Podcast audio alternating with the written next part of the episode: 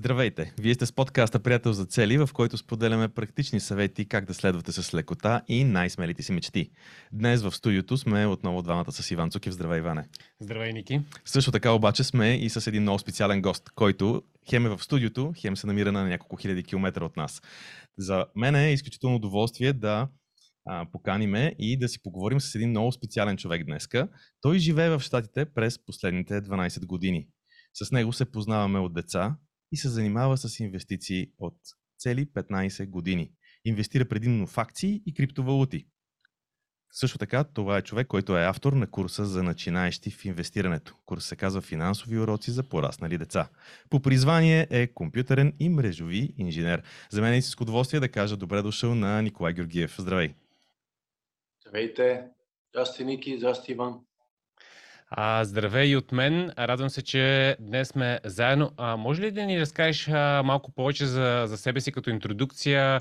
Как започна да се занимаваш и защо започна да се занимаваш с инвестиции и какво за теб е финансова свобода? Защото ние в момента сме в един сезон за финансовата свобода, като основната ни цел е да покажем различни гледни точки от различни хора, а, за това да реално да помогнем на хората да си изградат финансовата визия, да погледнат а, под различен ъгъл и да могат да си напишат а, целите, визията за финанси.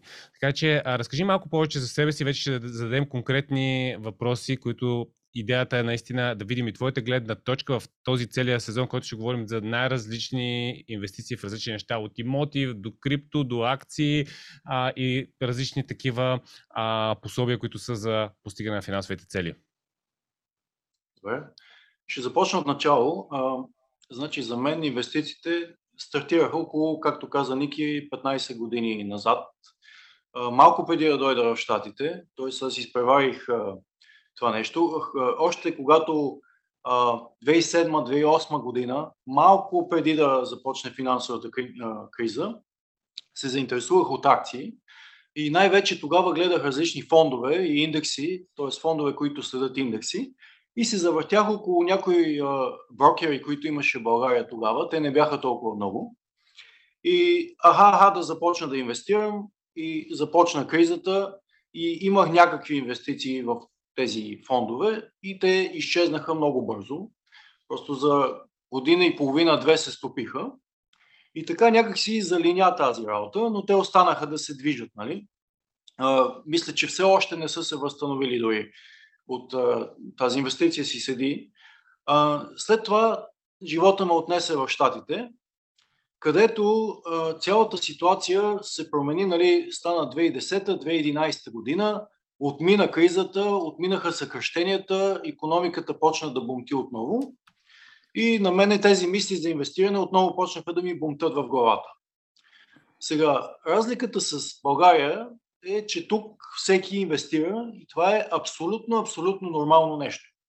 Значи така както ходят да си купуват продукти от магазина или ходят в фитнеса да спортуват, хората тук инвестират. Те го правят вече, може би, повече от век на американската стокова борса. И а, разговорите, които имам с колеги, с приятели и така нататък, а, това нещо беше като ежедневни ежедневни неща, нищо, нищо страшно, нищо а, ново не беше за тях. Сега, а, как започна съвсем работата за мен тук в а, Штатите? Аз започнах да работя за компания, която част от а, възнаграждението го изплаща в акции. Тоест, това е много хитър начин да стимулираш хората да милеят за компанията. Ако ти работиш достатъчно добре и компанията се издига, и съответно нейните акции ще се издигат нагоре. Нали? И е win-win ситуация. А, много от стартъпите тук, и вече доколкото знам, това става популярно и в България, за да привлекат а, достатъчно интелигентни и можещи хора, им предлагат част от възнаграждението да бъде в акции. Сега, може би много хора не знаеха или не знаят все още какво представляват акциите. Акциите са притежание на много малка частица от компанията. Тоест ти, когато получиш акции, ставаш със собственик на компанията. Може да нямаш толкова с голям дял, за да участваш в борда на директорите, да взимаш решение на къде отива компанията, но акциите са със собственост. И по този начин те стимулира да работиш за компанията. Нали. Дълго време нали, единствените ми вложения бяха тези, които компанията ми изплаща. Но постепенно започнах да се интересувам все повече и повече и пожелах да диверсифицирам. Сега не знам колко вие вече в този подкаст сте говорили за диверсификация, но това е нещо много задължително, т.е. ти трябва да си разпределиш всичките яйца да не са в една кошница, да ги разпределиш малко по-общо. Това, което аз започна да правя, Тоест, ако ще имаш загуби, да имаш загуби навсякъде, нали? Може и така да го кажем, но идеята на диверсификацията нали, е да разпределиш риска по някакъв начин, да, да намалиш риска. Примерно, ако аз притежавам акции само на моята компания и едновременно се случат няколко събития, като примерно, понеже аз работя в IT компания, т.е. технологична компания, ако технологичният сектор потъне, ако американската економика натисне по някаква причина, ако ме съкратят или уволнят от компанията, която работя, всичките яйца са ми в една кошница. Нали? Аз притежавам само акции на моята компания. Това а, не е разумно и е рисково, в смисъл прекалено рисково, много рисково нещо. И се мисли за диверсификация. Аз по дух така съм малко по-консервативен, да кажем, човек.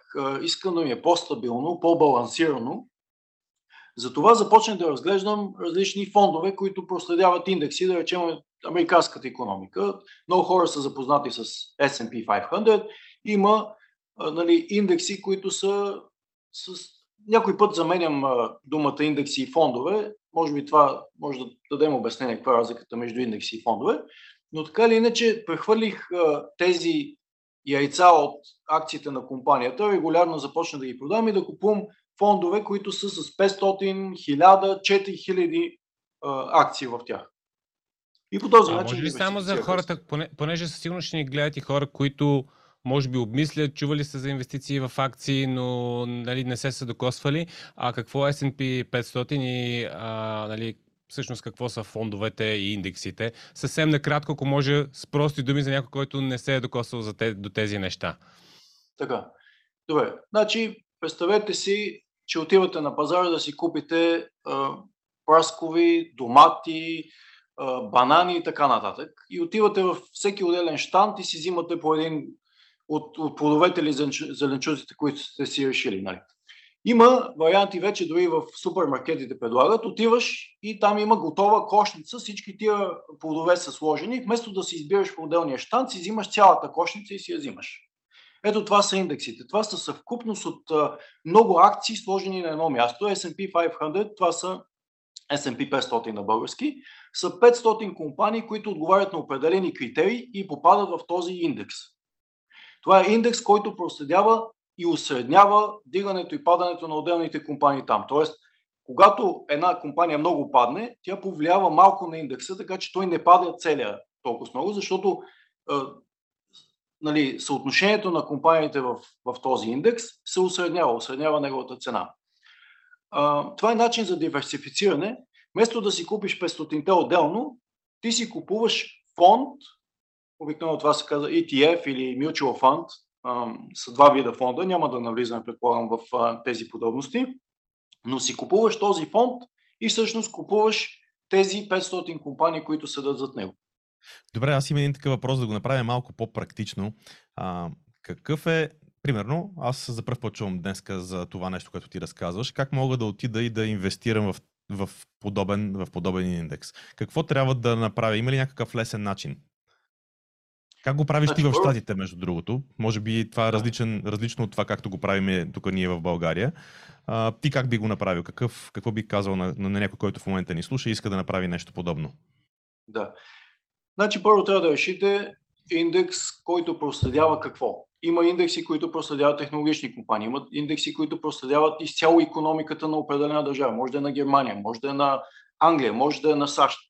Речем. Аз, когато съм тук, инвестирам в щатската економика, която, между другото, движи общо взето и останалите економики, смисъл те се повлияват от нея.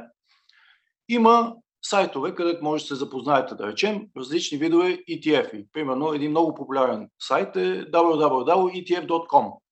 Отивате там и виждате набор от примерно, не знам, 500 различни видове индекси. И се заравяте и гледате кой индекс, кои акции участват в него. И да речем, решавате да инвестирате само в технологични компании по някаква причина ако смятате, че те сега ще тръгнат нагоре и така нататък. И така нататък. Има един индекс в САЩ, който се казва NASDAQ, който следи такива технологични компании. И в ETF.com отивате и гледате, да речем, кои фондове следва този индекс. Откривате индекса за него, тикер, английски е тикер, това е символа, зад когото може да търгувате тези неща.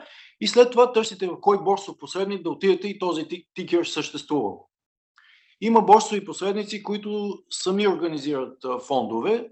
Те избират кои акции да влизат в този фонд и ги купувате. Значи, доколкото знам, в България това може да стане през Revolut, през... забравих, има, има няколко... А, Тук имаме и Interactive Brokers, да, да. eToro, Interactive Brokers. Те всичките предлагат а, индекси. Много от тях предлагат и американските индекси. Тоест процесът е избирате какво искате да направите, правите някакво проучване какви фондове има и след това намирате борса посредник, където може да го купите. Окей, okay, супер. Не звучи много сложно. А, аз като е човек, който се занимава от доста години с а, инвестиции в акции, бих казал, че от тези платформи, които сподели, използвам всъщност всичките. Аз използвам и Revolut, използвам и eToro, използвам и Interactive Brokers, също така използвам и, а, и една българска брокерска а, агенция, която се справя много добре с а, поръчките, които и с обслужването, когато има някакви поръчки за покупка. Супер, това звучи, това звучи доста така като доста практично. И сега те връщам към историята, която ни разказваше преди мъничко. Каза, че каза, че си инвестирал в акции, каза, че си консервативен и сега тук аз имам една провокация. В същото време аз знам, че ти имаш в историята си и а, инвестиции в крипто. Искаш ли да ни разкажеш малко повече за това и какво се случи? Че да. криптото си е консервативно. Това е новата финансова система. така е, да. Сега можем да си поговорим по този въпрос. Аз имам а, малко по-различни виждания. Сега, може би също част от мен е един вид така хазартност, която е, но криптото увлича.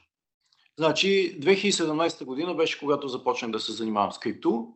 С Ники познаваме общ приятел, който още 2009 година започна и ни показа една копачка на, на биткоин и ние казахме, о, какво е това, бе? Ни занимаваш с глупости? Кой да ти знае, че нали, 17 години по-късно или дори по-рано, защото то криптото струваше няколко цента 2009 година и нали, растеше през годините, но най-популярно стана 2017 година и, и който не беше чувал за, за биткоин, чува, който не беше купил, купи.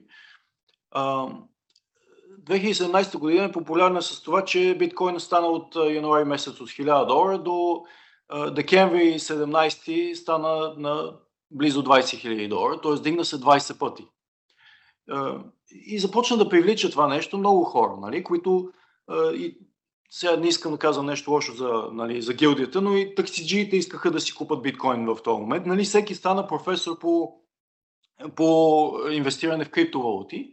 Като идеята беше, че през тази година, в който и момент да купиш и да продадеш горе-долу, се си напечалва, защото графиката сочеше само единствено нагоре.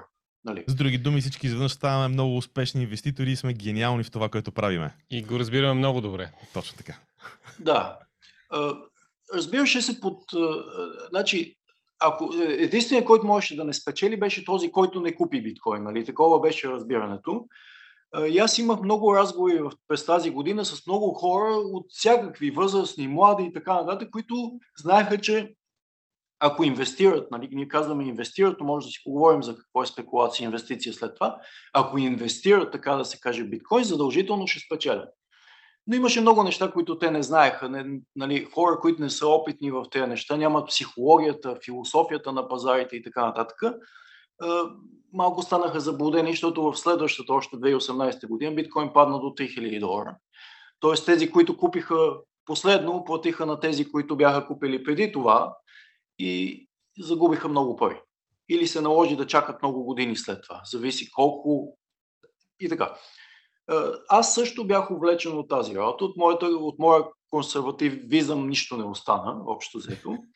И започнах активно да а, търгувам биткоин. Много уроци дойдоха от там, много бяла коса дойде от там. Започна се с инвестиране след това се започна с седмично наблюдаване, ежедневно, ежечасово. Започнах да търгувам, понеже особено тук, мисля, че вече и в България е така с някои от платформите на Revolut, търгуването вече ти е на върха на пръстите. Тоест, отваряш си телефона, натискаш просто бутона и си купил или си продал. Нали? Точно така. Купувах и продавах по всяко време на денонощието. Карам ски на лифта, отварям да видя каква е цената и търгувам и така нататък. Абе, вие а... да не сте били двамата на, на, на тия ски, защото ти си ми разправил, че правилото ти да не гледаш повече от две седмици е, си го измислил на едни ски, когато, когато по време на пистите си, си търгувал. Това бяха едни други ски и аз търгувах на Форекс пазара. Но в епизода, в който ще си споделяме, е, споделяме с тебе кой през какво е минал, това е много добра тема, можем да, да поговорим малко. Добре, Ники, казваш, че всъщност ти си инвестирал час по час, минута по минута, доколкото разбирам. Така е, но не, не е правилно да казваме инвестирам, защото това са едни mm-hmm. спекулативни, бързи сделки. Точно, Ще ви кажа моето мнение за инвеститор и спекулант. Но, както съм ти казал и на тебе преди, бях си изнесъл дори един матрак в съседната стая, за да не безпокоя никой, защото за разлика от пазара на акции, който работи от понеделник до петък по около 8 часа на ден, криптопазара работи денонощно и съответно и ти трябва да работиш денонощно, за да се опиташ да а, направиш някакви пари. А, успях да осъществя такива сделки, успях да се измъкна от пазара преди той да се смъкне. Е, тоест беше успешен период от а, гледна точка на, на пари беше успешен и от гледна точка на това, че много изводи така и много а, разбирания, осъзнавания на, на някои истини при търгуването, а, които а, криптото така много провокира в мен. Резултат от това беше една книга, която написах, а, а, която беше наполовина информация за какво е биткоин, така технологически, технологични глави имаше в нея, а другите бяха чисто емоционални. Как аз съм преживял това цялото нещо. И това беше, тази книга всъщност стана бебето, което все, в следващите 2-3 години порасна и се превърна в този курс, който аз сега направих, от който аз съм много доволен. Курсът стана великолепен, защото изразява така всичките ми чувства по отношение на, на търгуването. Аз съм по принцип малко по-философски настроен, т.е. аз в курса говоря за една философия на инвестирането, една психология на инвестирането, а не чисто просто технически какво и как да купиш и къде. Та беше много полезен и ползотворен период този с криптото, в което аз вече много не вярвам. Така сега малко да шокирам, може би, част от вашите слушатели, може би и вас. Добре, Ники, един въпрос. Е, прекъсвам те, но а, ти каза, че си го преживял, че си имал доста емоционални моменти, т.е. че си имал доста емоционални изживявания. Какво означава това смисъл? Може, може би някакви много положителни или може би някакви не чак толкова положителни смисъл. За какви емоции говорим тук? Защо ти задам този въпрос? Аз ще го обърна и от друга страна. В един от епизодите ти в, в курса за, за финансово, за инвестиране, за, за инвестиции, ти казваш, че емоциите са много важни и даже са, може би, най-важното нещо, което определя дали ще бъдеш успешен при а, правенето на някаква инвестиция? Помислете, например, емоциите са едно от най-важните неща не само при инвестирането, във всичко. Един емоционален а, футболист играе по различен начин, един не е по-спокоен. Нали? В работата емоциите са важни, в взаимоотношенията с хората са важни. Как може да предположим, че в инвестициите те не са важни? Абсолютно са много важни, а, защото не са, е, е, едно от нещата е, че никой не те учи. Значи много хора учат на инвестиране, но не те учат какви чувства ще изпитваш, когато инвестираш. А, а чувствата са много разнообразни и ти си мислиш, че познаваш себе си емоционално, но инвестирането и спекулирането, особено на, на по-честа база, да речем криптовалути и така нататък, изваждат от тебе неща, които ти не си подозирал, че притежаваш. Първо, изва... ти си мислиш, аз те питам, ти алчен ли си? Не, аз съм нормален. Изведнъж ставаш много алчен, когато започнеш да, да инвестираш и да правиш тези сделки. А, стабилен ли си? Да, стабилен съм. Изведнъж ставаш много нестабилен, когато видиш как парите ти се стопяват. А, има, аз говоря за то не аз, тези неща се знаят и който обучава на тях ги знае. Има емоционален цикъл на инвеститора и се минават през едни синусоидни криви от еуфории, отчаяние, страх, оптимизъм и така нататък. И ако хората не си дават сметка за това нещо, те биват изненадани. А когато взимаш решение под, под емоции, под силна емоция, какви могат да са решенията? Ако си изпаднал в паника, обикновено решението няма да е правилно. Затова, ако помислите, когато летим със самолет, ти обясняват какво да правиш in case of emergency, нали, в, в стресова ситуация. Те те обучават. Ако ти не си обучен какво да правиш, когато започнеш такива стресови видове спекулации с крипто, ти не взимаш правилните решения. Добре, при тебе какво се случи тогава? Връщам те на, на, на, на темата. Какво се случи тогава с криптото, след като си отказал? Явно не са били много положителни емоциите. Нали, след като си решил да се откажеш от криптото, какво се случи в крайна сметка? Да, защото звучи. А, играх нали, на пазара, нали, изкарах пари, беше финансово добре, научих уроци, ама се отказах. Защо?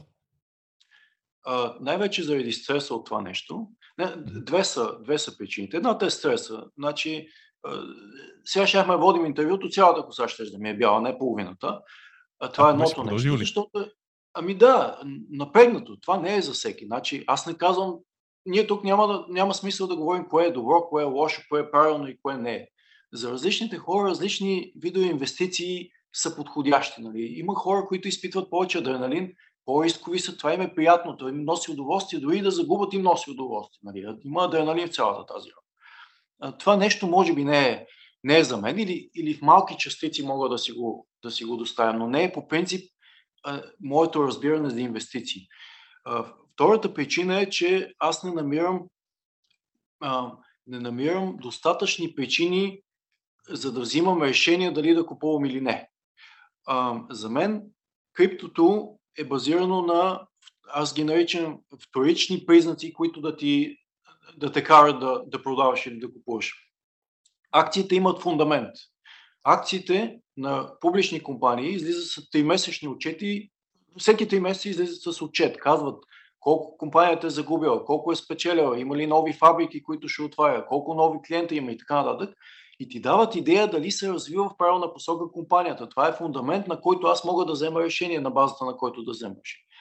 Тоест, Ники, извинявай, прекъсвам те, да. но това, на базата на, на промяната в фундамента ти вземаш решение за това дали да купиш акция, дали да продадеш, т.е. какво да направиш, дали да продължиш да инвестираш в тази компания, има ли тя бъдеще според тебе, или да спреш да, да си изтеглиш инвестициите, защото според тебе тази компания си е загубила перспективите за развитие. Това ли е, което казваш? Да, значи всеки инвестира с идеята, че инвестира в нещо, което ще се развие ще започне да струва повече, той ще продаде и ще направи пари. За да знам дали нещо ще се развие, аз трябва да имам някаква информация. Аз ако нямам информация, как мога да предположа, че ще се развие? Сега, е, в как криптовалутите... в Twitter всичко пишат за криптото. Това са отново вторични фактори за мене. Слухове, хайп, манипулации и така нататък. Аз се опитвам да избягам от тези неща, защото те са много субективни а, и на тях не мога така да се каже да им хвана с пътите. Не знам кое е истина, кое не е. Докато фундамент е фундамент. Ти гледаш един финансов отчет и там няма, няма как да те излъже. Значи ти гледаш, развива ли се добре компанията или не се развива. Това три месече са, имали, са добавили примерно 300 големи клиента, плащащи по 100 000 долара, да речем. Аз виждам тенденция. Виждам по някакъв начин бъдещето. На криптото какво да виждам? Единственото, което криптото, е, е, значи причините, поради които криптото поскъпва, е общото мнение, че то трябва да струва повече. Нали? А, ако всички хора решат, че то не трябва да струва повече, то няма да струва повече. Което до някаква степен е валидно и при акциите, нали, цената, как се образува стоеността на едно нещо, е съвкупното решение на хората колко то да струва. Нали? То не идва с етикет от, от въздуха. Нали? Но при криптото тези неща не са... Биткоин не излиза на 3 месеца да каже, ние сключихме договор с тази и тази и тази компания и те ще използват нашия блокчейн. Нали? На каква база трябва да взема решение? В биткоин е заложена, както може би повечето от вас знаят, е заложена една много хитра схема, че той е изчерпаем ресурс. Той е, той е като златото. Като известно време го минираме, той ще свърши. Тоест, не могат да се напечатат както доларите могат да отидеш печатницата и да си печаташ повече. Биткоин ще свърши. Той ще... И това предполага, че той ще поскъпва с времето. Но ако помислим да речем, е сега зима идва, жълъдите лека по лека ще изчезнат. Нали? Няма да, сега мога да отида в парка и да събера много жълъди. Зимата ще почнат да изчезват. Нали? Катариците ще ги вземат, примерно. Но това не значи, че жълъдите ще започнат да поскъпват, защото ще се изчерпат. Нали? Има закона за...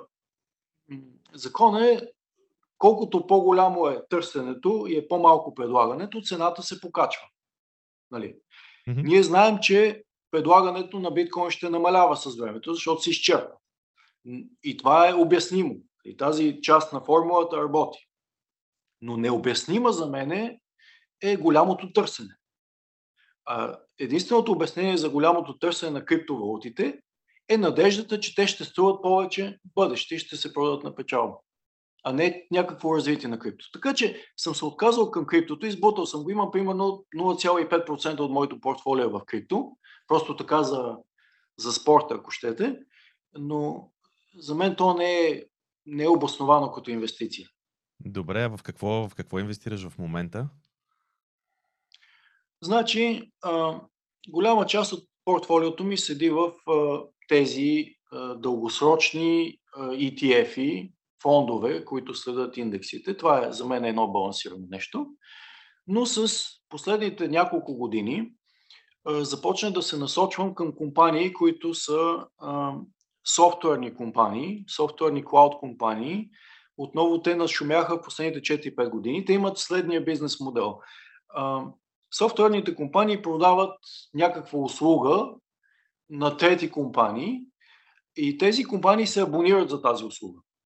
Тоест, резултатите са малко предвидими. Примерно, ако те продават за 3 години пакет от софтуерната услуга, ти знаеш, че за 3 години тази компания ще е подсигурена. Нейните приходи няма да се променят. Много по-лесно се а, увеличава ревенюто, приходите на тази компания, защото тя просто единственото, което трябва да прави е да, да, да привлича повече клиенти, защото ревенюто е гарантирано от предишните привлечени и се прави просто апгрейд всяка година на повече. Ако има една компания за продукти, да речем, тя продава хладилници, за да удвои своята акция, тя трябва да удвои своя успех, нали? И трябва да продаде два пъти повече хладилници на следващата година. Нали? За да порасне два пъти една компания за хладилници, тя трябва да произведе повече и да продаде два пъти повече хладилници. Докато при софтуерните компании не е точно така. Там е а, произвежда едно, пък го продава много пъти. Нали? Както да напишеш книга. Написваш книгата и после продаваш много пъти. Много по-лесно е да се привлекат нови клиенти и с uh, subscription модела, т.е. абонамента, uh, много по-лесно растат тези компании. Т.е. инвестирам в uh, растежни компании. Добре, това е интересно и само една бърза аналогия ще направя. А, това е все едно, това, което казваше, все едно аз да се абонирам примерно за Netflix, да си плащам всеки месец, след като Иване ти на следващия месец, понеже съм ти казал, се абонираш и ти. И по този начин, всъщност след това е една компания, където тя набира нали, клиенти, които на subscription-based model, нали, на база на абонамент месечен или годишен, тя всъщност увеличава приходите си и даже са доста предвидими. Стига, разбира се, да не обърка нещо и ние с Иван двамата да не се откажем, защото това е станало много трудно за използване, например, платформа. Да, добре. Между другото, а, тук целта ни не е да кажем, нали, това е най-добрата инвестиция, мисля, че ще е ясно за всички, ама все пак го казвам изрично, а, но наистина ми е любопитно да, да влезем в детайл а, защо си избрал това нещо, нали, ти каза някои неща, за да могат хората да разберат начина на мислене за взимане на едно решение. Примерно сега аз не инвестирам в такива компании, по принцип не инвестирам в акции лично аз, а, и, но съм чувал, че всички технологични компании им паднаха акциите много драстично. Примерно това при теб променя ли ти стратегията или правиш ли някакви по-различни действия, когато пазара се промени? Защото последната, последните 2-3 години пазарите, независимо за какво говорим, са доста динамични. Така е, да. Тази година общо взето технологичните компании страдат много отново има емоционалния момент тук. емоционалният момент, когато видиш нещата да ти падат, е силен, както казахме. Започваш да съмняваш в решенията си, започваш да си казваш къде сбъркахме, нали? Това, което помага да се преодолеят емоциите, е изготвянето на план. Значи, колкото по-подробен е този план, толкова по-добре и по-адекватно ще действаш на ситуации като сегашната. Нали? В плана могат да залегнат неща от, от сорта на а, ако цената падне по теди колко си, ще направя това. И когато вие сте направили този план в едно спокойно състояние, да речем миналото лято, когато всичко бумтеше и вървеше само нагоре, когато се случат нещата, реагираш спрямо от своя план и продължаваш напред. Сега, аз правя анализ на компаниите, които съм купил и преценявам дали те страдат от макроекономически фактори, да речем цялата економика, рецесия, инфлация и така нататък, потискат моите компании или моите компании имат някакъв проблем и за това не се развива добре. Правим разграничение между тези две неща. Ако аз преценя, че моите компании се справят добре и те продължават тяхната тенденция за набиране на клиенти, а не губят клиенти, това означава, че ги потиска макро, макроекономиката и това, което правя, е не да продавам техните акции, а да купувам още акции. Защото отново в тази емоционална крива на инвеститора, тя върви така е съобразно нагоре, когато цената е най-висока и хората са най-алчни и най-много купуват, всъщност е най-големия риск да купуваш, защото цената вече е висока, тя може да падне, може да се дигне още нагоре. Но когато цената е ниска и ти си инвестирал в нещо, което продължава да има стойност, виждаш, че няма нищо дефектно в него ще се, и очакваш да се развива добре, това е най-низкият момент, тогава е най-малкият риск. Емоционално си най-притеснен, най-много се страхуваш, но ако действаш според плана, ако действаш малко като тези а, автоматизирани роботи и ботове, с които много хора спекулират, най-низкият момент е най-безопасното място да се включиш в тази компания. А, има една реплика, която един приятел непрекъснато ми е казва, генералите стават по време на война. Тогава, тогава се издигат тези, които а, нали, там се доказват истинските качества, когато нещата са трудни и тежки. Тоест в този пад, някои от тези growth компании, в които инвестирам, паднаха с 60-70%. Значи, ако аз в момента се притесня и ги продам, аз реализирам загуба от тези проценти, да речем, от началото на годината, ако съм купил на самия върх. Но ако в момента аз действам според моя план и, съм, и правя анализ, за да не се повтарям, аз просто сега ще купя още и още. Добре, Това е моята, какво... моята стратегия. А какво мислиш за м- стратегията Dollar Cost Average, която нали, съвсем накратко обяснявам. Това е просто харесва си някаква сума, която може да инвестираш. Може да е 10 лева, 100 лева, 1000 лева, колкото си е решил. И всеки месец инвестираш една фиксирана сума, за да елиминираш тази емоция, за която ти говориш, ти просто знаеш, че ги вкарваш по този начин, така изравняваш спадовете и покачванията, но тя е една така дългосрочна, дългосрочна стратегия, защото ти каза, нали, а, доколкото те разбрах, ако паднат и според плана ти, може би почваш да купуваш повече. А, ти ползваш ли тази стратегия? Какво мислиш за тази стратегия? Аз мисля, че тази стратегия е великолепна и това е най-добрата стратегия за всеки а, да кажем, нов инвеститор.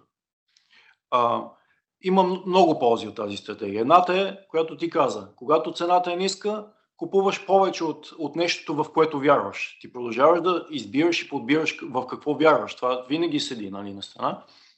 А, но ти купуваш повече от него, повече акции на по-ниска цена. Другото, което помага на тази стратегия, е, че ти не е необходимо непрекъснато да следиш пазара. Тоест, освобождава ти от стреса и от времето, което ти трябва да отделяш, за да, за да инвестираш. Това, са, това е много хубава стратегия. Тя може да си играе за ETF, т.е. За, за фондове, които следят индекси. Залагаш, че по принцип економиката на САЩ или на някоя друга държава все ще се дига нагоре. Дългосрочно, ако погледнем от 1900-та година до наши дни, тя се дига нагоре. Има падове нали, и така нататък, но по принцип економиката се разширява. Ако правиш тази стратегия и независимо от всичко инвестираш, да речем, всеки месец по 100 долара, зависимо с какви са ти възможности и така нататък, нито не има нужда да следиш, нито има нужда да ребалансираш, нито нищо. Ти вярваш в това нещо и си го правиш. Това е великолепна стратегия. Хем е консервативна, което на мен ми харесва. Хем е няма нужда много да се занимаваш. Нали? Добре, Ники, говориш за дългосрочно инвестиране и затова тук веднага два въпроса ми хрумват. Един е все пак да, да поясниме каква е разликата между спекулиране и инвестиране, накратко. И другия въпрос, който след това може да продължим с него е а, кога е най-добрият момент да започнем да инвестираме? Отново се сещам, че това, нещо, това е нещо, което ти засягаш в, в курса и на ми стана много интересно начина по който го беше позиционирал там. Така че, каква е разликата между спекулиране и инвестиране? Каква е и после кога е най-добрият момент да започнем да инвестираме, не да спекулираме? Да. Сега, в България така от едно време думата спекулант е малко така лоша дума, отрицателна дума. Може би това останало времената, когато а, на спекулант се гледаше като някакъв далаверджи или някой, който иска да те из, изменти.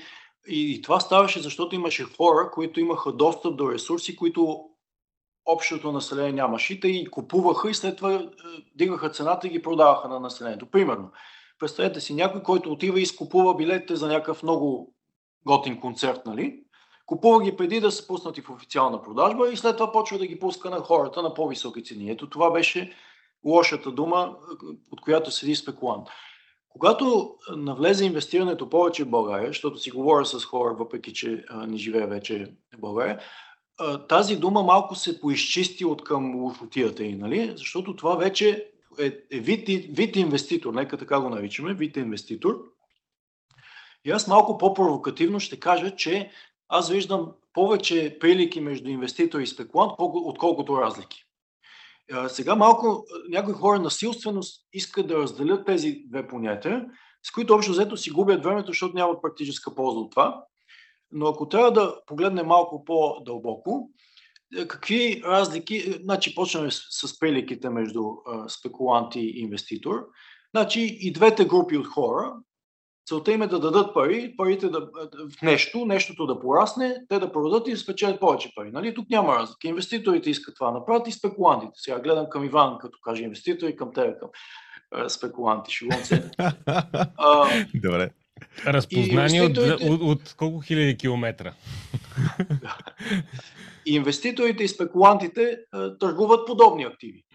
И едните могат да търгуват недвижими имоти, и другите могат. И, едните са в акции, и другите са криптовалути. Нали?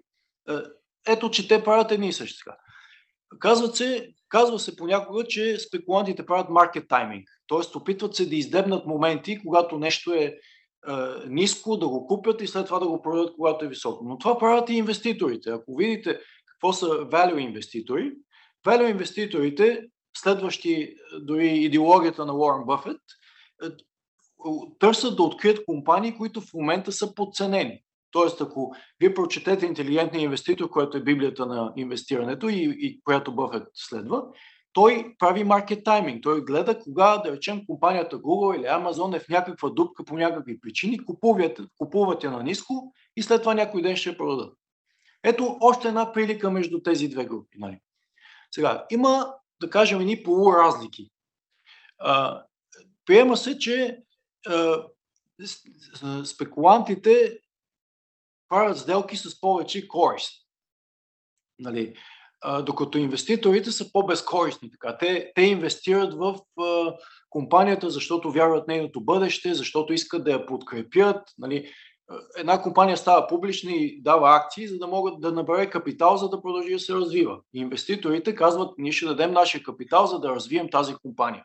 Докато спекулантите не хаят за компанията, те искат да спечелят от нея. Нали, независимо компания дали ще отиде нагоре или надолу, те искат да спечелят пари. Тоест, ето една полуразлика. Едните инвестират, подкрепяйки компанията, а другите инвестират, спекулират, за да спечелят пари. Но това е полуразлика, защото ако компанията, в която ние инвестираме и вярваме, тръгне надолу, не знам дали няма да си изтеглим парите и да се окаже, че ние користно сме инвестирали. Така че това отново е някаква разлика, с която аз не съм съгласен. И може би една от най-силните разлики, които се опитва да, да се направят между двете групи е срока на инвестиране. Инвеститорите се знаят като така по-възрастни чичковци, които преди 35 години са купили акции на IBM, на, на Apple, на, на Microsoft или какво и 35 години са държали тези пари и сега виждат как те дават плодове. Докато спекулантите се виждат като дейтрейдери, може би uh, Generation uh, Z, нали, 20 годишни, седат и по цял ден uh, търгуват криптовалути. Тоест, разликата се вижда между това колко дългосрочни си за колко дълъг срок си дал парите си някъде. Нали, това се вижда като разлика. Но сега, ако трябва да седнем и да кажем, примерно, къде е чертата между двете? Ако си дал за две години парите си спекулантите прави или инвеститор. Разбирате ли, това е субективно. Къде ще изместим тая граница сега? Ако си инвестирал за 5 години напред, се водиш чичко тип Уорън Бъфет. Ако си инвестирал за една година, се водиш спекулант. Това отново е субективно и, и аз не го виждам като голяма разлика. А, и последно ще кажа по темата. Да не... Сега една абсолютна разлика между двете мога да дам. И тя е, да речем, хора, които се занимават с шортинг на пазара, т.е. залагат срещу развитието на дадена компания или на економиката като цяло. Това между това е така наречените. Да. Хубаво, ако можеш с две-три думи да го обясниш за какво става дума, какво е това нещо. Да. Отваря така, на български се казва къси позиции. Както можеш да заложиш, да речем, че даден отбор ще загуби среща и да спечелиш пари, така можеш да заложиш, че дадена компания няма да се развие добре акцията. Компанията може да продължи да се развива, но акцията и ще падне. Тоест може да вложиш пари за това нещо. И ако, ако това се случи, печелиш. Има, има такива техники. Това го правят обикновено спекулантите. Естествено, те не са инвеститори, защото те не подкрепят компанията да отиде напред. Те просто искат да направят пари, нищо да го не ги интересува. И тези, които търгуват с опции. Опциите са отново един механизъм за печелене на пари. И тези спекуланти участват в така наречената Zero Sum Game, игра с нулев баланс, с нулева сума, където за да спе... Това е изключително конкурентна среда. Трябва да го знаят хората, които търгуват с опции или им хрумва такова нещо, че те участват в изключително конкурентна среда. Те се борят срещу други. Ако те спечелят, някой друг трябва задължително да загуби. Това се нарича Zero Sum Game. Както ако седнете на една маса за покер, няма как всички да си тръгнем щастливи края на вечерта. Ние ще загубят, дори ще спечелят. Нали, ето това са, това са истински Само банката е щастлива. Само банката е щастлива на покера. Не е точно на банката. Значи, а, при покера 9-10 играчи играят един срещу друг. Няма банка там. Ако събереме ние вкъщи 10 човека Ако сме вкъщи, покер, да. Okay, да. да. Така, иначе там наистина взимат се е, частици. Нали, това са истинските спекуланти. Всичко друго е размито и отново идва от това, че който е спекулант е някакси лош инвеститор или нещо такова. Аз, аз не го приемам това и, и е загуба на време дори да се говори за разликата между дали ти си спекулант или инвеститор. Нещо като обида се вижда, че си спекулант. А ние всички до, до голяма степен сме спекуланти, защото искаме да, да спечелим от нещо, независимо по какъв начин то се случи. Това е моето мнение за спекулант и инвеститор. Не е непременно нещо лошо да си спекулант. Може да бъдеш спекулант. Супер, мерси, много интересна, много интересна гледна точка, доста изчерпателно между другото. А, за да съм честен. А, втората част на въпроса беше, окей, говорим си за инвестиции и кога е най-добре да започнем? А, както каза, в моя курс имам една, един епизод за това. А, и според мен, а, аз и в началото на епизода го казвам, ако има един епизод, дето да запомните от целия курс, това е този. За кога да започнем, се казва епизода. И отговор е сега. А, причините за това са, се коренят в, а, а, в ефекта на сложната лихва. А, на български сложна лихва е експоненциална лихва.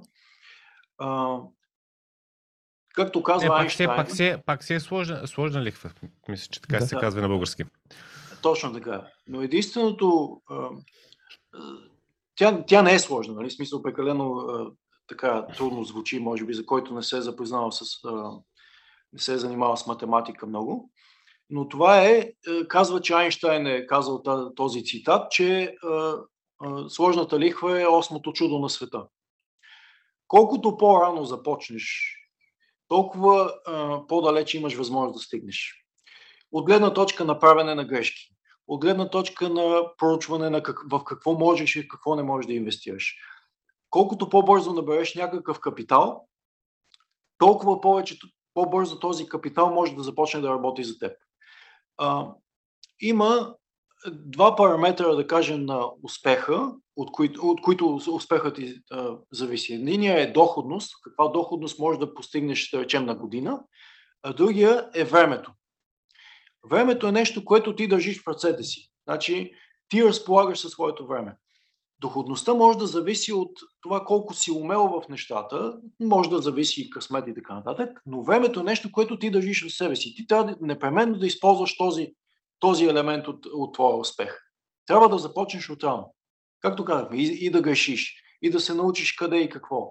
А, и да събереш капитал, който да започне да ти носи нов капитал. Ако сравним, значи аз съм дал пример в, в този епизод. Ако а, инвестираш само 100 долара на месец, продължение на 25 години, аз знам, че 25 години са огромен период от време, примерно а, вашата аудитория, да речем някой 20 годишен гледа, той не може да си представи 25 години напред, той аз не мога да си спомня кога бях на 20 години, нали? но а, след 25 години, ако постигнеш 10% доходност, която е една нормална доходност и може да я постигнеш в тези консервативни индекси фондове, за които става въпрос. Тоест, може да правиш dollar cost averaging стратегията без нищо почти да правиш, да слагаш всеки, всеки месец по 100 долара. В края на 25 години ще имаш 180 хиляди долара. Значи, това може да си отворите една екселска таблица и да го дръпнете колоната надолу и да се очудите как 100 долара на месец. Аз казвам на моите дъщеря тези неща. 100 долара на месец. Пак, пак стигаме до Excel да инвестираме в Microsoft, викам аз просто. аз ти казвам всичко отива в Excel накрая. Извинявай, извинявай, просто... Ами, извинявай, не, то... да Да. То, аз с, с, с това свърших. Вие можете ли си представите? Значи, 25 години са много голям период. Да. 100 долара се превръщат в 180 хиляди долара. Да, знаеш, интересното е, че обратната сметка, много често хората всъщност, когато си вземат, когато купуват един някакво жилище, много често, нарочно ще, ще го дам този, тази антианалогия, а, хората, когато си купуват всъщност жилище, какво правят, отиват в банката и там без абсолютно никакъв проблем си вземат 25 или 30 годишен кредит който изплащат години наред и в някакъв момент от времето рано или късно разбират, че всъщност го изплащат три пъти, три пъти и половина, зависи за какъв период от време са го взели. Така че, ако го обърнем това нещо да работи в наша полза, вместо ние да сме си стеглили кредити, да дадем на банката три пъти повече пари, отколкото сме взели на кредит, всъщност това, което ти ни разказваш в момента е начинът ние за тези 25 години да си увеличиме парите 100 долара на месец, да ги увеличим до 180 хиляди, което са което е в, нали, в, в наша полза. Тоест ние да си увеличиме главницата, която вкарваме всеки месец, да увеличиме няколко пъти. Добре, а, ти, ти разказа наистина много интересни неща за, за основно в пози, посока акции, но голяма част от принципите са валидни, независимо в какво инвестираш. Аз бих искал да те върна в нали, началото на, нали, на епизода на темата, която е основната. Какво за теб е финансовата свобода? Примерно, какво трябва лично за теб да се случи, а, когато кажеш, да, постигнал съм финансова свобода и има ли, има ли такова нещо? Имаш ли твоя лична инвестиция? Тип, отишъл съм на един плаш и лежа на плажа и не работя, или пък а, продължавам да си работя, но мога да си позволя еди какви си неща. Какво за теб всъщност е финансова свобода? Аз може ли да разширя въпроса? Mm-hmm. Към това, което казва, към това, което казва Иван, аз искам да попитам дали инвестирането е пътя към финансовата свобода. Тоест, какво е финансовата свобода и дали, дали за това всичко, което говорим днес за него, дали това наистина е пътя на там? Или е тотото? Или е тотото. Сега, аз още по-назад ще дръпна въпроса финансова свобода е нещо хубаво и аз мога да ви отговоря клиширано и да кажа да, нали, и така нататък. Аз искам малко по-провокативно да погледна на този въпрос, финансова свобода. Каква е обратната дума на свобода? На свобода обратната дума е затвор, примерно. Не свобода, нали, затвор. А, това означава ли, че ако в момента не се чувстваме а, финансово свободни, по някакъв начин се чувстваме в затвор? Не искам да финансова свобода като очакване и като дума, тя е много, как да кажа, големи очаквания се, се влагат в нея. А, финансова свобода някак си е израз на безпроблемие, на финансово безпроблемие. Аз не искам да чакам някой ден в бъдещето, когато стана на 50, 60 или, или 40, или зависи, всеки може да е различен, в който аз ще реша някакъв проблем. Нали? Означава ли, че аз в момента имам проблем и изживявам целия си живот, чакайки докато реша този проблем? А, това създава едно, как да кажа, допълнително очакване. В, а, сега стана много популярно ранно пенсиониране, да се говори за ранно пенсиониране, да се говори за избягване на така наречения rat race. Нали? А, не знам на български как би трябвало да се... Нали? Този кръговрат да хода на работа, да се връщам, да хода на работа, да се връщам, като нещо лошо. Хвърля се това нещо и се казва, аз чакам, чакам да стигна до финансова свобода. Аз не, не съм съгласен за това, по този начин да се гледа на нещата. Хубаво е да си финансово свободен. Вие може да, ме, да кажете, примерно, финансово свободен, значи не непременно да спреш да ходиш на работа, но да си финансово обезпечен и да започнеш да правиш каквото си искаш. Нали, вече от теб да зависи какво искаш да правиш. Аз апелирам да започнете да правите каквото си искате и каквото харесвате още сега, а не да чакате някой ден, когато ще постигнете тая финансова свобода. Нали. Ако вие не виждате вашата работа, която работите, дали сте шофьор, дали сте учител, дали сте компютърен специалист, така нататък, като нещо, което ви носи удоволствие и чакате някога да достигнете тази свобода, значи нещо е, е сбъркано. Аз се чувствам финансово свободен в момента, макар да се налага да ходя на работа, но аз не ходя на работа, защото а, а, имам нужда да си плащам сметките. Аз изпитвам удоволствие да ходя на работа. Ако нещо не е както трябва, с финансовата свобода няма да го реши. Така както ходите да тренирате в фитнеса, за да поддържате здраво тяло, по същия начин трябва да инвестирате, за да поддържате здравословни финанси, да го кажем така, но не непременно с целта някой ден да спрете да работите и да легнете и в 10 часа сутринта, примерно да се събуждате и да се разхождате по халат цял ден, нали? И после леко да дремнете следове. Това, това е грешно очакване за мен. Това е, това е мнението ми за финансова свобода. Тук що разби дефиницията на толкова хора, дето чака да си полежат следова, да, да си дремнат. Добре, а за тебе? За тебе има ли нещо, което е може би тогава финансова цел, ако кажеш, че финансовата свобода не е нещо, което търсиш и че в момента се чувстваш финансово свободен, имаш ли някаква финансова цел и сега отново аз разширявам въпроса по същия, по същия начин, инвестициите ли се пътя, за да, за да я постигнеш? Абсолютно, да. А, инвестициите са начин да си държиш финансите в здравословно състояние. Аз пак го казвам това нещо. Има, има инфлация. Ако се оставиш на течението, все едно да легнеш с един дюшек в реката и да очакваш да останеш на едно място. Няма как. Инфлацията те отнася. Ти трябва да реагираш на това нещо и трябва да правиш постъпление за, за това. Сега, ако искаме да постигнем а, така, финансова свобода, в смисъл, в който всички влагат, нали, в който да натрупаме лека по лека богатство, ако искате така да го наречем, инвестицията е начина, но ако очаквате вашия статут да се смени а, в рамките на една година, речем, открили сме някакво страхотно крипто, сега ще инвести, инвестираме в него и ще се събудим приказно богати, това трябва да отпадне като, като идея на тези, които сега започват. Инвестирането е дългосрочно, дългосрочен маратон. Помислете си колко години трябва да учите да се, да се учите първо в училище 11 години, после университет, после някаква специализация. Представете си, това са 17 до 20 години, в които се учите, за да се промени вашия статус и, и, да, и да намерите професионално развитие. По същия начин с инвестицията. Трябва да минат много години, за да се задейства тази сложна лихва и парите да започнат да ви носят пари. Тоест това не може да стане е, много бързо, но определено е пътя. Бавно и полека. Като се елиминират всички тези мечти на купища пари, дето изведнъж падат от небето. Това нещо не е правилно. Добре, и един такъв а, въпрос. Защо според теб в училище това нещо не се учи? Щом толкова време трябва, защо не стартираме от първи клас да знаем как се управляват пари, как да работим с финансите си и Какво може да направим според теб по, по този въпрос? Защото, както казах ти, това е доста важно и всъщност, като видиш математиката зад сложната лихва, колкото по-рано започнеш, толкова по-добре. А ние започваме на 30 години, примерно, и сме изпуснали едни, примерно, 10-15 или повече години. Точно така. Значи това нещо го усещам, че се променя. Един от главните мотиватори за мен да направя този курс беше моят племенник, който каза, тук моите съученици инвестират в криптовалута, кажи сега, защото той знае, че аз се занимавам от доста години, кажи сега какво да, в какво да си вложа парите, какво мислиш за еди каква си валута, аз не я бях и чувал дори някаква. Нали? Няма да споменам Dogecoin.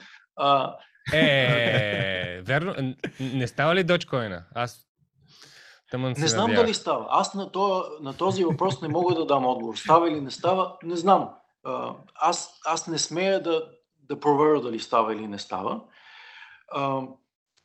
И това беше моят провокатор. Значи, вече се събуждат, това става по-популярно, вече се превръща в нещо, което е на върха на пръстите. Когато бие бяхме на тази възраст 17 години и, и никой не беше и чувал за инвестиции, пък амо ли да имаш телефон в ръката си, който да натиснеш бутони да инвестираш. Сега вече практически е много лесно да се направи.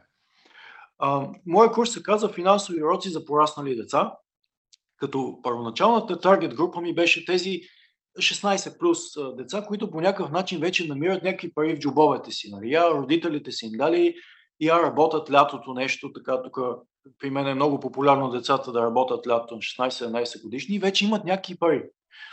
И аз искам още от сега да ги науча на тези на, тези, на, на начин за заделяне на пари, аз ги наричам свободни пари, наричам ги свободни по две причини. Едната е, че те са пари, които остават от всичко друго, което даваш. Нали? Имаш задължения, имаш удоволствие, те остават някакси свободни тия пари, ако можеш да го направиш да останат свободни и трябва да. Това са пари, които ако инвестираш, бъдеще ще те направят свободен, по смисъла на финансова свобода. Та, първоначалната ми таргет група беше деца, но след това реших, че няма смисъл да слага такова ограничение, защото по отношение на нещо, с което не сме се занимавали, всички ние сме деца. и аз искам да се научат тия хора да започнат от рано. Това е нещо изключително нормално тук за щатите и ще стане нормално и за България. Малко една идея по, по-така с закъснение. Какво стана с племенника ти? Еми, Значи, Смисъл? обясних му, аз му обясних нещата, както аз ги виждам. Пак ви казвам, аз изповядам много така инвеститорска философия и психология. Не мога да насочвам никой какво да купи, какво да продаде, дали криптото е по-правилно или акциите, или недвижимите имоти. Аз обяснявам нещата, както аз ги виждам, а той вече си решава какво да прави. Направи си един портфел, диверсифициран. Това беше немалък успех да кажеш на някое дете или подрастващо да не отиде и да си купи за всичките пари, които има, биткоин или доджкоин или, или дори акция на Google. Това е това го смятам като неправилно. Трябва да се диверсифицира. Ето това е нещо правилно. Неправилно е да не инвестираш. Правилно е да инвестираш. Какво вече е субективно и аз, аз не мога да кажа. Аз не виждам бъдещето. Това, което той направи, диверсифицира, направи, макар че при имаше малко пари, не говорим за няколко хиляди, а за много малко пари, той ги диверсифицира, което е Добре. голям успех.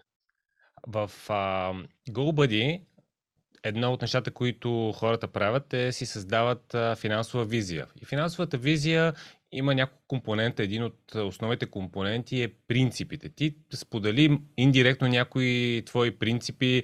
Нали, ако мога аз мои думи да ги обобща, единия е а, първо, че трябва да се инвестира, второто, че трябва да се диверсифицира. А, каза и, че а, е хубаво да имаш план за инвестиране. Кои са други принципи, които ти имаш и за теб са полезни и някой човек може да се припознае с тях? Мога да кажа, мога, не знам, а, може би да кажа за, за качества, за нагласа, мога да говоря за тези неща, които според мен е. А, Имаш предвид, да, може би, мисло, мисловна нагласа, като начин на мислене или? А, дори качества, като чисто, например. А, това малко банално звучи, но ако научиш едно дете да си оправя леглото всяка сутрин, то изгражда определен вид навик, определен вид дисциплина, определен вид фокус към, към детайла, към организационността. Тоест, ако направиш, ако възпиташ едно дете да бъде организирано, да бъде любопитно, да бъде а, дисциплинирано, то може след това да, да използва тези качества, независимо каква сфера ще се развие. А, тези качества аз ги виждам като много ключови при инвестирането. Самодисциплината, самокритичност. И едно от най-важните неща, които аз и провокирам и, и, и, в моя курс е, е мисленето, аналитичното мислене. Ние всички мислим, нали? непрекъснато главата ни нещо се върти. Много фокусирано мислене, а, провокативно мислене. Всяко нещо, което чуеш да го подлагаш по някакъв начин на съмнение, на твоето лично съмнение, да си задаваш въпроси като малко дете. Тати, защо небето е синьо? Ами синьо е защото еди какво си. А защо е еди какво си? Нали? Да, да се опитваш да не спираш, докато не стигнеш до рок ботъм, така, докато стигнеш до аксиомите, които изграждат дадено твърдение. Вече да, да няма по-нататъчен въпрос. Когато аналитично си отговориш на всички тези въпроси, ти знаеш и най-накрая разбираш същността на нещата. Примерно ще дам. А, казва да речем, Марк Зукербърг загуби 50 милиарда след вчерашния ден. И ти, ти и сега разбираш ли какво значи за това твърдение? А, дали някакви камиони са тръгнали от неговата банка и са изнесли 50 милиарда? Естествено, че не. Нали? Трябва да разбираш какво значи, че той ги е загубил. Имал ли ги е на първо време? Как ги е загубил? Някой му ги е взел ли? Как, нали, като каже някой пазара падна. Какво означава това? Това означава, че има повече предлагане, отколкото търсене. Нали, трябва да си... Имах един а, приятел в квартала, още на 15 години а, разглабеше колата на баща му на малки винчета и болчета. на такива малки я пръсваше по цялата улица. И ние седиме и го гледаме и не можем, ние мислим, че от това кола вече не става. Обаче той я събираше до края на деня и на следващия ден пак я разпиляваше. Той до такава степен познаваше колата, че можеше и на сън да я сгуби. Ето на такива винчета и болчета ние трябва да, да, раз, да разделяме всеки проблем, за да можем да го разбираме по правилен начин. Тоест, аз казвам, че най-важното нещо, което е за инвестирането, е да, да можеш да мислиш, да си активен, така, да си динамичен в мисленето и в, в а, разбирането на нещата. Не просто да избереш някаква валута и да купиш. Ти трябва да разбереш какво седи за тази цялата схема на, на криптовалути, на акции, на недвижими имоти. Трябва да разбираш нещата преди да ги правиш. Да, а, т.е. правилно ли разбирам, че всъщност ти търсиш фундамента, защото няколко пъти го сподели и ако има фундамент за теб, ти инвестираш. Ако няма фундамент, не инвестираш. Еми, така е. Нали? Това ми е базата, защото, на която Защото, а, примерно за теб, независимо дали това е правилна или гледна точка, дали, дали, дали, тук не говорим дали в а, криптовалутите има фундамент или няма фундамент, ти за себе си не откриваш фундамент, съответно си избрал да не инвестираш или пък много малък процент Точно да така. инвестираш. Да. Добре. Опитвам а... се да инвестирам неща, които ги разбирам. Нали, ако не разбирам всичко отзад, то ми е мътно и аз не мога да си рискувам парите, за да го направя. Значи трябва да ме убеди по някакъв начин. Трябва да мислим, не да се доверяваме на някой казал. Нали. Трябва ние сами да, да достигнем до изводите преди да, да направим някакво движение. Това, което казваш е интересно, Стояне сподели, че има един такъв принцип. Инвестирай само в неща, от които разбираш. Тук нещата се припокриват, се припокриват а, доста. Добре, може би така към, към финала на епизода, още един такъв, а, може би един от последните въпроси да бъде, ако, а, ако трябва да дадеш един финансов съвет на децата си, какъв би бил той? Ами, да започна. Ти каза няколко неща, да, да започна. Ти каза няколко неща, които може би, но а, кое от тях, кое от всичките неща, които заложи като принципи? Ами, аз ги възпитавам като деца. Е, тоест, искам да изграда тези качества, които ще им помогнат за каквото и да, са, да, се занимават. Нали? Но по отношение на финансите, естествено да започнат. Значи, като започнеш, има шанс по-далече да стигнеш. Значи, представете си, един човек всеки ден практикува по един час цигулка. На края на годината ще има 365 часа свирил цигулка. Той, той ще е много по-далеч, отколкото е в първия ден, нали така? ще е направил грешки, ще се е коригирал, ще, но ще го е правил нещото. Като влезеш в, в нещата, вече те се саморазвиват. Значи, колкото по-рано започнеш, толкова по-добре. Това е съвета. Почнете още сега в каквото искате. Просто започнете да се запознавате с нещата. Супер. Иване, ти ако имаш още някакви въпроси. Не, мисля, че това е. А, нали, този въпрос беше доста добър за финал. Надявам се хората да са си взели достатъчно идеи, за да изградят своята визия.